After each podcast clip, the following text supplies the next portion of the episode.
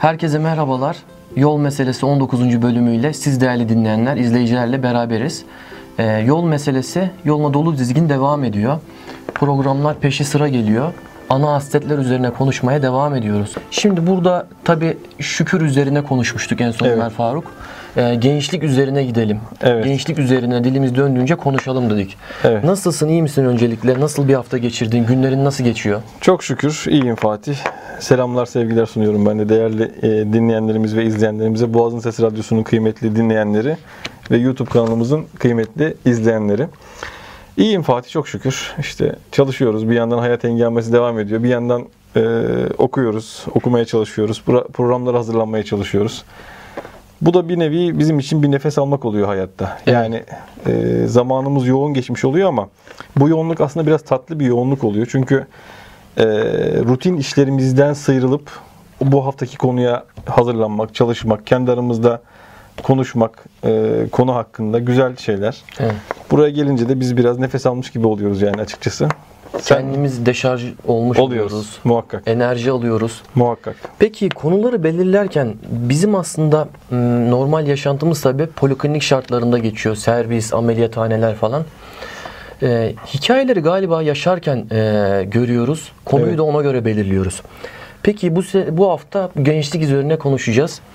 Bunu belirlerken e, ben açıkçası beraber istişare ederken poliklinikte gördüğüm e, hastalarımdan veya gençlik ne yöne doğru gidiyor kafamda bir şeyler oturuyor ama senin kafanda da öyle şeyler oturuyor mu?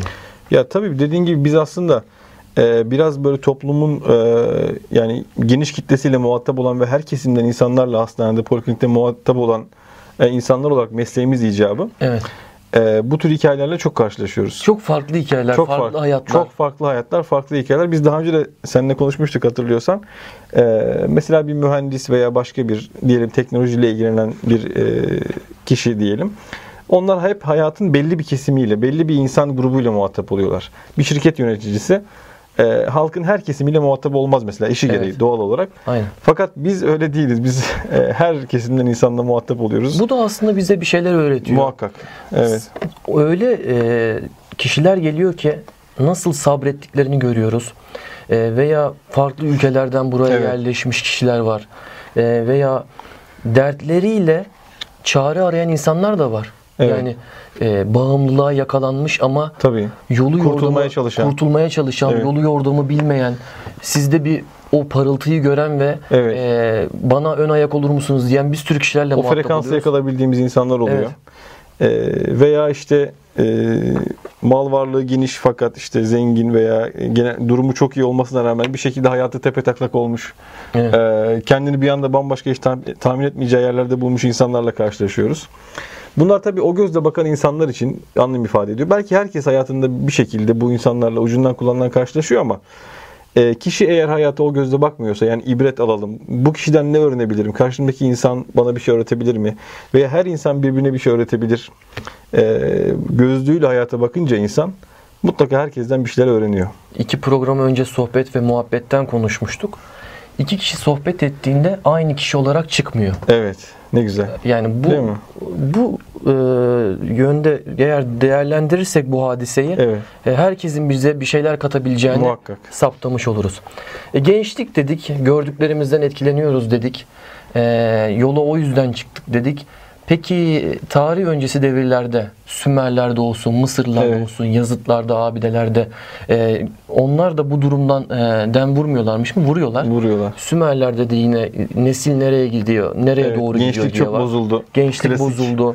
Mısır'da da yine ahlaki çöküntüyle alakalı e, kitabelerde yazılar var. Şimdi sen bizim neslimizi nasıl görüyorsun? Gençliğimizi nasıl görüyorsun Ömer Faruk? Evet. Bir e, kişi şimdi adını hatırlamıyorum. Bizzat fikrine önem verdiğim kitabında mı okudum acaba hatırlamıyorum ama demişti ki eğer ümit var olma e, ümit var e, olmak gerekmeseydi yani ümitsizlik yasak olmasaydı eğer bizim inancımıza göre ümitsiz olacaktım ama olamıyorum demişti. yani aslında insanın biraz da hayata ne açıdan baktığı Fatih herhalde belirleyici oluyor. Yani ümitsiz bir şekilde geleceğe bakan, yeni nesle bakan kişi mutlaka kendinin o fikrini destekleyecek argümanlar buluyor. Evet. Ama ümit var bir şekilde geleceğe bakan kişi de yine kendine uygun argümanlar bulabiliyor. Tabii bizim inancımız burada ne dediği ortada. durum nasıl olursa olsun biz hep ümitli olmalıyız. Tabii. Yani daha doğrusu ümitle korku arasında ama belki biraz ümide daha yakın gibi eskiler bunu formülize etmişler. Ee, sen nasıl görüyorsun peki? Yani ümit Ben- var mısın geleceğe dönük? Ben ümit varım. Çünkü konuştuğum kişiler, gençlerin çok bilinçli olduğunu görüyorum. Ama e, gerçekten e, hiçbir yolu yordamı e, olmayan, nereye çeksen oraya gidecek, e, kendi o kararlı duruşunu oturtturamamış, e, çalışmalarını yapmayan, e, üzerinde hani ilim gördüğü hadiseye hakim olmayan, yaşı ilerlemesine rağmen hala daha o sorumluluğun verilmediği gençleri de görüyorum. evet. Açıkçası e, iki uçta var diyebiliriz. Ama şöyle sanki e, iyilik iyilik peşinde koşanların sanki biraz sesi daha az çıktığı için görece Görece evet. kötülük ve kö- Hmm. kötü yanlısı olanlar daha çok ön plana çıkıyor. gibi. Öyleymiş gibi gözüküyor. Bu haberlerde de böyle Ömer Faruk. Ee, yani hep kötü haberlerden bahsedilince sanki haberler çok kötü olduğu zaman e, dünya iyiye doğru gitmeyecekmiş gibi Evet. bir karamsar hava, karamsar tablo çiziliyor. Evet. Halbuki iyiler var ama sessiz. Onlar yaptıklarını belki göstermiyor. Önceden iyilik ödüllerine ben böyle bir mana veremezdim. Derdim ki yani biz öyle bir nesiliz ki veya bizim Peygamber Efendimiz sağ elin verdiğini sol el görmeyecek derken biz artık iyiliği gösteriyor muyuz diyordum. Göstermek mi gerekiyor aslında Ömer? Sanki bunları da görünce Evet. e, hani iyiliğin de yapıldığını, dünyada iyiliğin aslında olduğunu sadece bu nedenle gösterilmediğini e, Evet. farkında olmak gerekiyor galiba. Öyle. Bir de e, medya da çok önemli burada Fatih. Yani hani meşhur bir fotoğraf var. E, bir gölgeler üzerinden e, haber yapılıyor. Halbuki işin aslı bambaşka. Biri birine silah doğrultuyor aslında ama çiçek uzatıyormuş gibi gözüküyor falan. Evet. Medya onu öyle gösteriyor. Sadece belli bir kesmini göstererek fotoğrafın. E, yani iyiliği bizim inancımızda sağ elin verdiğini sol elin görmemesi var esas ama Evet. diğer yandan da e, kötülük sürekli e, ortamda olduğu zaman sosyal medyada veya haberleşme araçlarına sürekli kötülük servis edildiği zaman sanki hiç iyi bir şey olmuyormuş gibi veya insanlara örnek teşkil edecek iyi davranışları da insanlar göremiyorlar. Burada herhalde belirleyici olan kişinin niyeti oluyor Fatih. Zaten ameller niyetlere göre yani Evet. e, kişi bu e, iyiliği insanlara anlatırken yaptığı iyiliği veya bir iyiliği başkalarına duyururken e, niyeti önemli. Burada eğer kendi nemalanacak bir şey ortaya koymak istiyorsa tabii ki o yanlış ama O sonradan zaten çıkıyor evet Faruk. muhakkak ortaya çıkıyor. Halis niyetli olup olmadığı Evet. veya bunu prim yapmak için, popüler Evet. olmak için yaptıysa sonradan bir şekilde bir açığa yerde çıkıyor. onun bir zararını görüyor. Diğer türlüsü zaten kalıcı oluyor. Niyet çok önemli. Ee, başlarken şey dedin ya Fatih, e, yol yordam meselesi. Yani gençliğin yol yordam bilememesi. Ben bunu çok önemsiyorum. Yani e, bir potansiyel var aslında. Müthiş bir potansiyel var. Özellikle gençlerde. Ama bu gençlerimiz bizim e, yol yordam yani metot deniyor işte yöntem deniyor. E, bile bilemediklerinden bile demek istemiyorum. Göremediklerinden çevrelerinden. Yani rol model Rol alacak model. kişileri bulamıyorlar. Evet. Bula- bulamadıklarından ve ya- yani yanında yöresinde öyle insanlara rast gelmediği için e, ne yapacaklarını da bilemiyorlar bence. Evet. Yoksa müthiş bir potansiyelleri var gençlerimizin. Arayış mı diyorsun Ömer Faruk? Evet. Yani bir arayış var aslında insanlarda. Yani gençlerde özellikle bir arayış var. Fakat bu arayışa bir cevap bulamıyorlar diye düşünüyorum ben. Evet. Yani bunlar bu potansiyel enerjiyi kinetik enerjiye dönüştürebilene aşk olsun yani. Esas günümüzde bence esas mesele o. Evet.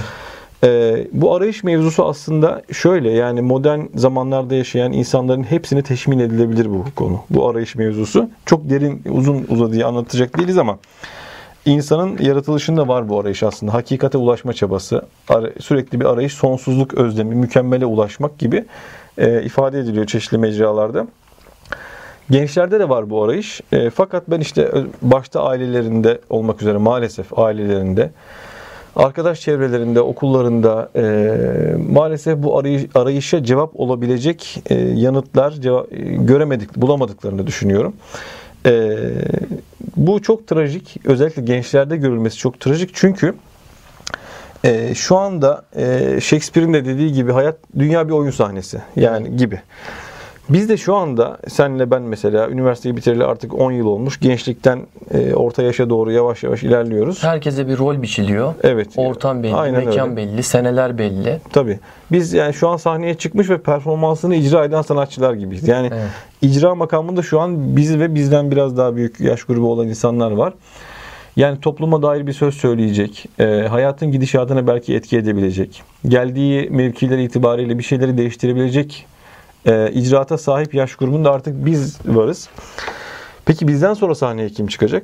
Şu anda genç olanlar çıkacak. Yani şu an lisede okuyanlar, üniversitede okuyanlar çıkacak. Ya peki Ömer Faruk demeye çalıştığın şu mu? Bir müddet sonra biz sahneden ineceğiz ve sahneyi bizim emek verdiklerimiz veya emek vermediklerimiz çocuklarımıza, gençlerimize bırakacağız. Bunu mu demeye çalışıyorsun? Aynen öyle. Bizden sonra sahneye onlar çıkıp onlar icra edecekler. Ee, eğer onlar sahneye çıktığında kırılgan, depresif, morali bozuk, özgüveni düşük, çok kolay yıkılan ve yıkıldığı yerden de kolay kalkamayan bir nesille e, bu nesile bu dünyayı bırakmak istemiyorsak onlarla şimdi ilgilenmeliyiz ki sahneye çıktıklarında e, dünya daha iyi bir yer olabilsin. Bu da ama çok zor değil mi yani Ömer Faruk? Şimdi düşünsene insanoğlu e, bu modern dünyada e, hem sen çalışıyorsun hem eşin çalışıyor. Bir anda e, şekil vermeni bekleyen bir bebek var evde. Evet. Çocuk var evde, Evet. genç var evde. E, eline tablet tutuşturulmuş, diziler, televizyonlar, bin bir türlü şey empoze etmeye çalışan çocuk filmleri, dizileri. Evet. E, ama onu görerek eve geldiğinde bir emek harcaman gerekiyor. Bu hiç de kolay değil Hiç de gerçekten. kolay değil. Aynen öyle. Yani bu arayışa cevap bulmak zor aslında. Ee, hem kendimiz için hem çocuklarımız ve genç nesil için ama e, yani bu arayış aslında bir hayata bir anlam arayışı. Yani e, hayatın ne yönde geçireceğini sorusunun cevabını aramak yani. Aslında bu arayış dediğimiz şey böyle bir şey. Ee, yani hayatını hangi değerlere göre şekillendireceği sorusunun cevabını arıyor gençler. Bilinçli ya da bilinçsiz olarak. Ee, etrafında, yanında, yöresinde, çevresinde bir örnek şahsiyet arıyor. Bir rol model arıyor. Evet. Yani etkilenebileceği birini arıyor. Ee, aradığının farkında olmasa bile çocuk aslında böyle birini gördüğü zaman çevresinde direkt etkilenmeye başlıyor zaten. Aksi halde ne oluyor Fatih? Aslında bizim yetişkinlerde de böyle bir durum oluyor. Hani düşünmek ağrılı bir süreçtir, düşünmemekse ağrı kesici kullanmaktır derler ya. Evet. Yani aksi halde yani çocuk e, gençlerimiz veya düşünmezse, gösterilmezse, öğretilmezse bu sefer iki yol ortaya çıkıyor bence Fatih. Ya düşünmekten kaçıyorlar. Yetişkinler de bunları yapıyor.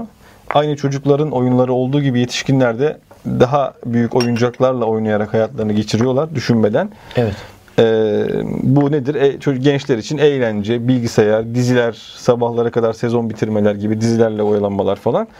Ee, ya da ikinci ihtimalde kendilerine tabiat boşluk kabul etmeyeceği için başka bir rol model buluyorlar. Yani meşhur burada e, etrafta isimleri çokça zikredilen şu an medyada hep kendilerine yer bulan Nasıl meşhur olduğunu anlayamadığımız, anlayamadığımız ne özelliği olduğunu bomboş, evet ne özelliği olduğunu anlayamadığımız gençlerimize herhangi bir faydası dokunmayacak, Dokunmayan, bir şey öğretmeyecek, Ya, sadece evet. vaktini çalan, değerli vaktini çalan kişilere kişiler. kapılıp gidiyorlar. Yahu bu insan nasıl 1 milyon kişi tarafından izleniyor diye düşündüğümüz kişiler maalesef gençlerimize rol model oluyorlar. Biz onları göstermezsek. Burada yani şunu mu demeye çalışıyoruz Ömer Faruk? Ağaç yaş iken eğilir diyoruz. Doğru.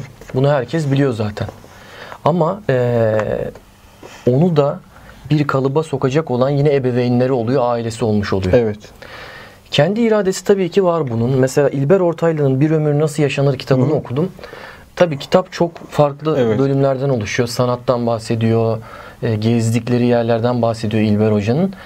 Orada çok güzel bir kısım var ki hayatı dörde böldü. Hmm, İlk evet. 12 yaş e, tarafını dış, dışarı çıkardığı vakit dörde bölüyor. 12-25 yaş arası temel atma diyor. E, o dönemde kişi kendini kanıtlamaya çalışıyor aslında ve Hmm. bilgi, eğitim, e, dağarcığını arttırmaya, kelime dağarcığını arttırmaya çalıştığı için de fazla bir şey beklememesi gerektiğini, Hmm. daha çok Gelişme döneminde gelişme olduğunu. dönemi gibi 25-40 yaş arasını ikinci dönem olarak algılıyor ve orada yükselme, e, bir söz söyleme artık mikrofonun ona geldiği dönem olarak Evet. addediyor ki buradaki iki önemli şey var. Zaten 40 yaşından sonraki 55 yaş arasını 40-55 yaş arasını olgunluk dönemi 55 yaşından sonrayı da demlenme dönemi olarak veriyor. Evet. E şimdi biz buraya 40 yaşına kadar olan kısmı alırsak 12 ile 25 yaş arasında hafıza, öğrenme ve fiziki kuvvetlilik, sağlıklı olma üst düzeyde olduğu için Evet. o dönemi gerçekten çok iyi kullanmalıyız. Kararlı bir şekilde bize gösterilen eee, doğru yolda devam etmeli, sebat etmeliyiz. E, bilgi haznemize, Evet. beynimize alabileceğimiz Evet. ne kadar pozitif bir şey varsa onu yüklemeliyiz. Yüklemeyi. Heybeyi ne kadar doldursak kar. Aynen öyle.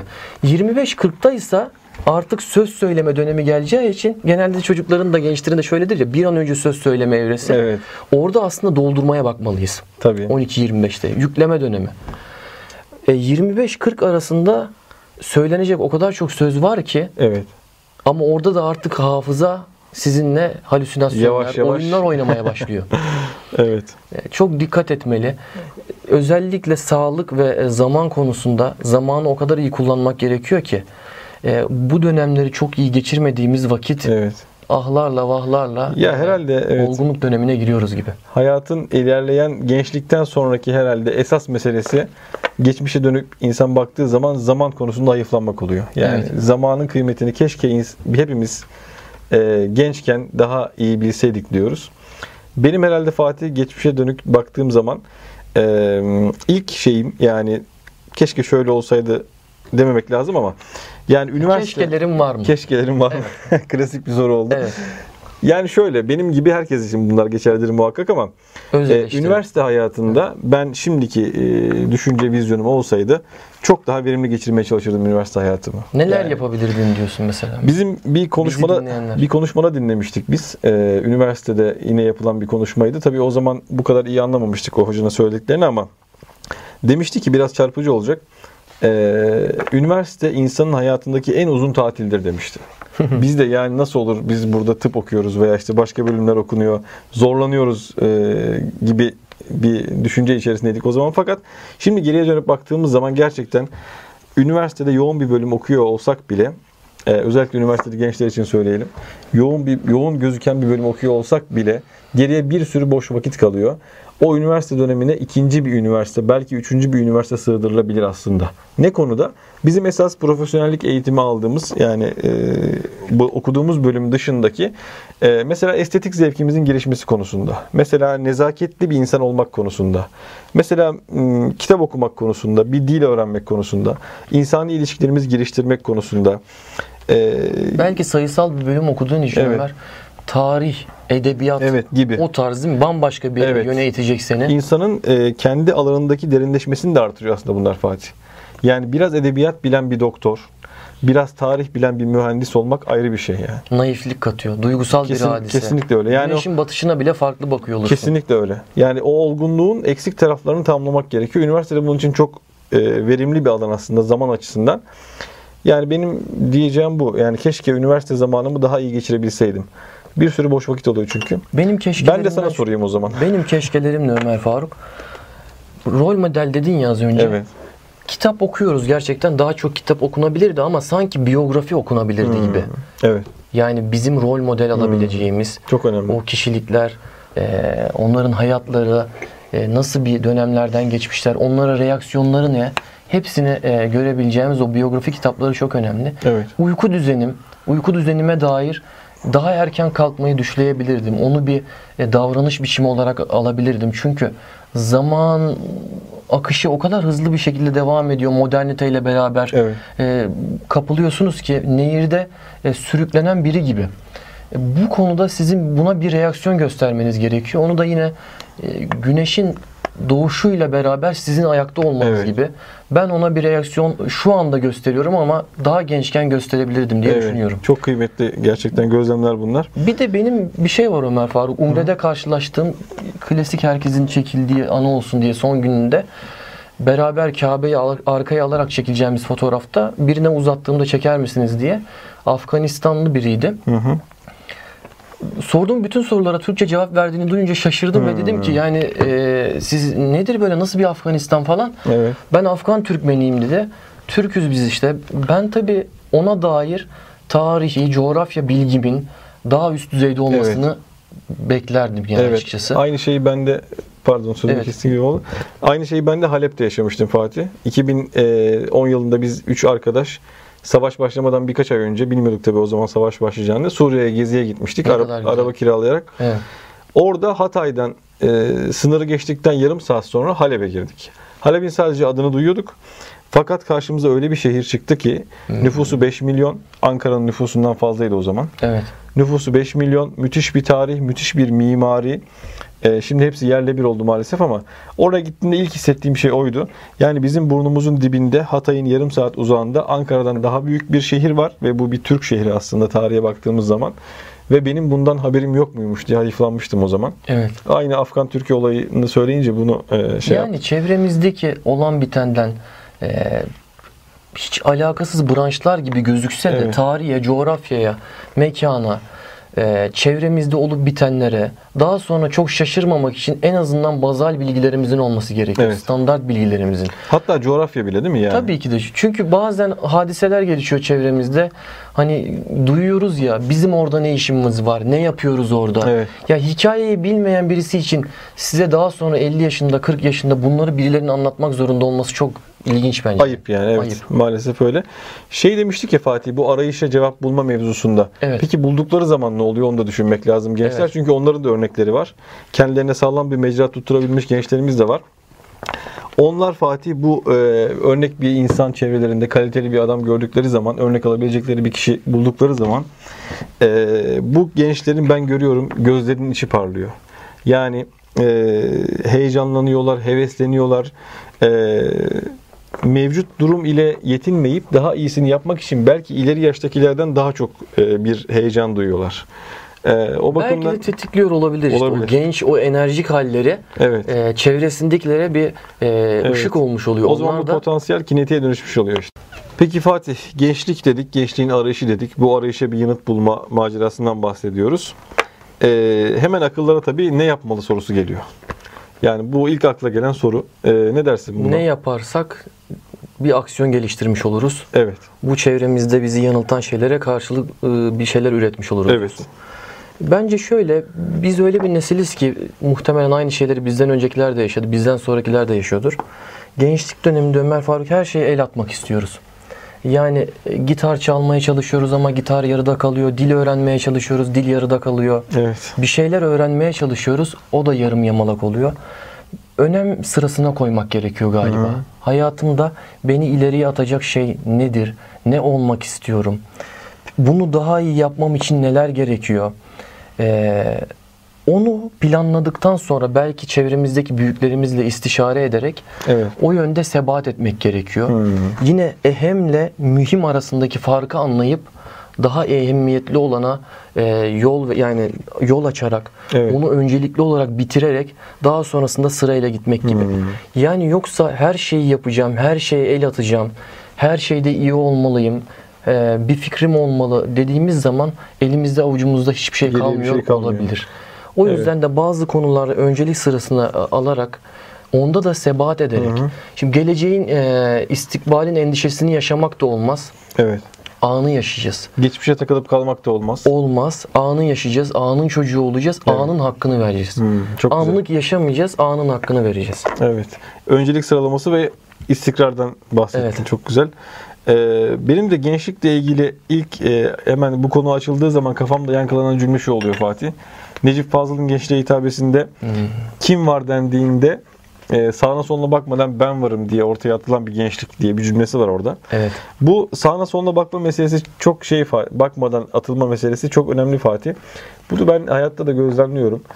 Ee, bazen yardıma muhtaç bir aile ya da yardıma muhtaç bir hayvan olabilir.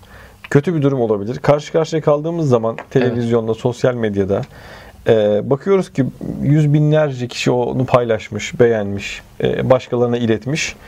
E, çoğu kişide şöyle bir duygu uyanıyor. Ya bu e, kötü durumu yüz binlerce kişi paylaşmış, başkalarına duyurmuş. Mutlaka birileri yardım ediyordur diye e, kendini bu işten bir soyutlama durumu ortaya çıkıyor. Halbuki e, ben şahit de oldum böyle durumlara. Herkes böyle düşünüp de meydanda kimsenin kalmadığı durumlar oluyor. Paylaşılıyor, herkes görüyor ama hiçbir icraat ortaya çıkmıyor. Ben varım diyebilen olmak Evet. mesele diyorsun. Sağına soluna bakmadan, sağına soluna bakmadan ben bu işi yaparım arkadaş deyip taşın altına elini koyma. Çok güzel. Yani gençlikte böyle bir duygu olması lazım esas şeyde yani. Ee, bir de ne yapmalı sorusuna herhalde ya bu soru aslında böyle kısa ve net bir şekilde cevaplanabilecek bir soru değil. Evet. Bu bence bir serüven meselesi. Bizim programımızın adı gibi bir yol meselesi. Ne yapmalıyım e, diye sormak bu aslında ne yapmalıyım e, sorusuna verilecek cevabın ilk adımı. Yani bu cevabın ilk bir adımı bilinç Ha, oturmuş bir oluyor. bilinç diyorsun. ortaya çıkıyor. Yavaş yavaş oturacak o. Yani ne yapmalıyım diye soran adam hayatında ne yapması gerektiğini belirlemenin ilk adımını atmış demektir. Evet. Sonra o soru hayat boyu sorulmaya devam etmesi gerekiyor. Farkındalık oluşmuştur. Evet. Her zaman buna e, cevaplar değişir. Farklı mecralarda, farklı kişilere göre farklı çözümler, e, cevaplar ortaya çıkar. Ama bu soruyu sormak herhalde ilk şey. Bir de e, Mehmet Akif Ersoy'un e, bir beyti var. Ben çok seviyorum onu.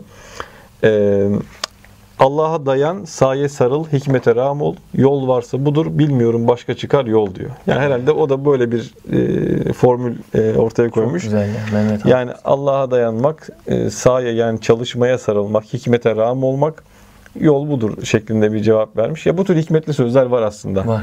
Bu sorulara cevap olacak. Ama dediğim gibi bu bir serüven, bir yol meselesi aslında. Gençliğe dair de Ömer Faruk şimdi sen Necip Fazıl Üstad'dan bahsedince aklıma geldi. Yedi Güzel Adam dizisine başladım ki keşke Hmm. Evet. daha önce izleseydim. Ee, Maraş gibi e, mütevazi bir kentimizde Evet. yedi kişi bir araya geliyor ki oradan hepsi bir yıldız Hmm. olarak doğuyor. Evet. Hayatına devam ediyor. Burada da birbirlerini tetiklemek Evet. ne kadar önemli değil mi? Çok Dostluk. önemli. Bu gençlik esnasında edindiğimiz dostluklar. e, kimisi bizi e, şehvetimize yönlendirirken kimisi daha çok akıl akıl ve hikmet sahibi Evet. olmamızı sağlayabiliyor. Burada Evet. gerçekten çok uyanık olmak gerekiyor. Allah bize güzel dostlar nasip Çok etsin. önemli. Yani o 7 kişinin e, hepsinin birer yıldız olarak aynı anda doğmuş olması imkansız. Evet. Kahramanmaraş gibi Denk şey. gelmesi diyorsun. Denk gelmesi. Demek ki İmkansız. bu ki bu insanlar birbirlerini büyüttüler, birbirlerini beslediler. Evet. Yani hepsinde bir potansiyel vardı ama e, birbirleriyle buluştukları için, birbirlerini destekledikleri, geliştirdikleri için yedisi birden birer parlayan yıldız olmuş. Evet. Yani aslında bir sürü böyle potansiyel var demek ki gençlerimizde ama heba olup gidiyor maalesef yani. Öyle bir durum ortaya çıkar çıkıyor. Ee, yani herhalde e, bu gençler yanlarında, yörelerinde örnek bir şahsiyet buldukları zaman, zamanlarını iyi geçirdiklerinde, düzgün bir çevreye, e, çevreyle muhatap olduklarında e, ilk e, yola çıkma durumunu gerçekleştirmiş oluyorlar diyebiliriz değil mi? Evet. Program tabi ilerliyor. Yol meselesi olarak biz 19. bölüme kadar ilerledik. Ee, yaklaşık 3 bölümdür Ömer Faruk biliyorsun sen de. Evet. Ee, hem görüntülü olarak kaydediyoruz e, bu programımızı. Yol meselesi programı Boğaz'ın Sesi'nde her pazartesi 9'da yayınlanıyor zaten 21'de. Biz bunu görsel kayıt olarak Yol Meselesi YouTube kanalında da atıyoruz. Ee, önerileriniz olursa bize yazabilirsiniz. Sosyal medya hesaplarımız var Instagram'da yine yol alt tire meselesi. Ee, öyle Ömer Faruk. Evet, Ekleyeceğim bir şey var mı? Var. Bir kitap var ekleyeceğim Fatih. En önemlisi. Senle de e, karar, Konuştuk kararlaştırdığımız, konuştuğumuz bir Evet. kitap. Haluk Dursun hocanın, rahmetli Haluk Dursun hocanın Allah rahmet eylesin. Ee, evet Allah rahmet eylesin. Genç yaşta aramızdan ayrıldı takdir ilahi öyleymiş. Ee, bir derya deniz mutlaka bilinmesi gereken fikirlerin okunması gereken bir kitap. Ee, bir e, yazar kendisi düşünür aynı zamanda fikir adamı. Türkiye'yi Anadolu'yu çok iyi bilen ve gençlere de altın tavsiyelerinin vefatından sonra kızı tarafından toplanan e, kitapta yayınlandığı e, Haluk'un defteri Gençlerle Hayat Bilgisi isimli Ki- bir kitap. Ki vefatı da Anadolu'yu karış karış gezerken. Gezerken oldu. Evet. Yani aslında ne ekersek onu biçiyoruz ya. Evet. Ee, sanki bu yolda çok koşturanlar, güzel iş yapanlar e, vefat ettiğinde de güzel şekilde anılıyorlar gibi. E, bu gök kubbede hoş bir sada Hoş bir bırak. seda bırakmak. Evet. Önemli Bazıları şey. bunu işte e, bize hatırlatıyor. Evet. E, Kitapla alakalı bize neler diyeceksin? kitapla alakalı şöyle. Bu kitap e, kıymetli izleyenler bir günde okunabilecek bir kitap. Ben önce bunu söylemek istiyorum Fatih. yani e, kitap o kitap severler, kitap okuyan adamlar. Kitap hayatımızda çok önemli bir yer tutuyor. Evet. Biz okumakla ilgili bir bölüm yapmıştık ama belki bir daha yaparız Fatih. Hak İnşallah. ediyor çünkü. Kitap severler, kitap okuma e, sevdalıları. E, kitapları elinde tutuşlarından bile belli olur. Kitabı açar şöyle, tek e, şeyle tutar, e, eliyle tutar. Aşina olur kitaba, yorulmaz. Evet, çok güzel. E, bu kitap da öyle bir kitap. Bir günde okunabilecek bir kitap. E, vefatından sonra kızı tarafından e, hocanın notlarından derlenmiş bir kitap. Kısa kısa birer ikişer sayfalık notlardan oluşuyor. E, burada hocanın e, aslında çok da e, derinlere dalmadan diyebilirim sanırım. Yani e, temel düsturları gençlere hatırlattığı e, yazılardan örülmüş bir kitap. Kısaca hep parola, parola olarak şu cümleye çıkıyoruz kitap yazılarında. Sıradan ve sürüden olmayın gençler diyor hoca. Yani orijinal düşünceyi asla bırakmayın, sorgulamayı asla bırakmayın. Meraklı olun, öğrenmek isteyin. Ee, bir kuş türünü öğrenmek isteyin mesela diyor. Bir meyve ağacı çeşidini öğrenmek isteyin diyor. Gözlem yapabilin. Gözlem yapın diyor. Araştırın, doğayla- ahlaklı olun. Evet, doğayla ilişkinizi e, hiç kesmeyin diyor. E, okuyun diyor, öğrenin diyor. Çok zevkli bir kitap e, okunmalı diye bu programı yaparken bu kitaptan bahsetmek istedik. Teşekkürler Ömer Faruk. Eline yüreğine sağlık. Tabii biz programın sonuna geldik. Evet. Ekleyeceğimiz bir şeyler var mı Ömer Faruk? Ee, evet sonuna geldik 19. bölüm yol meselesinin. Biz yolumuza tüm hızıyla devam ediyoruz. İnşallah e, izleyenlerimiz de e, memnunlardır. İnşallah bir bizim parolamız oydu Fatih. Bir kişi idi. Bir kişi. İnşallah bir kişi dahi olsa onun yol macerasını, kendi hayatının serüvenini düşünmesine vesile olabiliyoruzdur Evet. diyelim. Kendinize çok çok iyi bakın. Ee, bize güç kuvvet veriyorsunuz. Biz hissediyoruz burada. Ömer Faruk'la iki kişi burada programı yapmamıza rağmen e, bize olan destekleriniz, yorumlarınız, önerileriniz, program sonrası gelen e, destek mesajlarınızı hep alıyoruz, hissediyoruz. Biz sizlerin evine, salonuna sanki konuk olmuşuz gibi Evet. hissediyoruz Ömer Faruk. Evet. Sizden biri gibi görüyoruz kendimizi. Zaten öyleyiz. Ee, kendinize çok çok iyi bakın. Kalın sağlıcakla. Görüşmek üzere.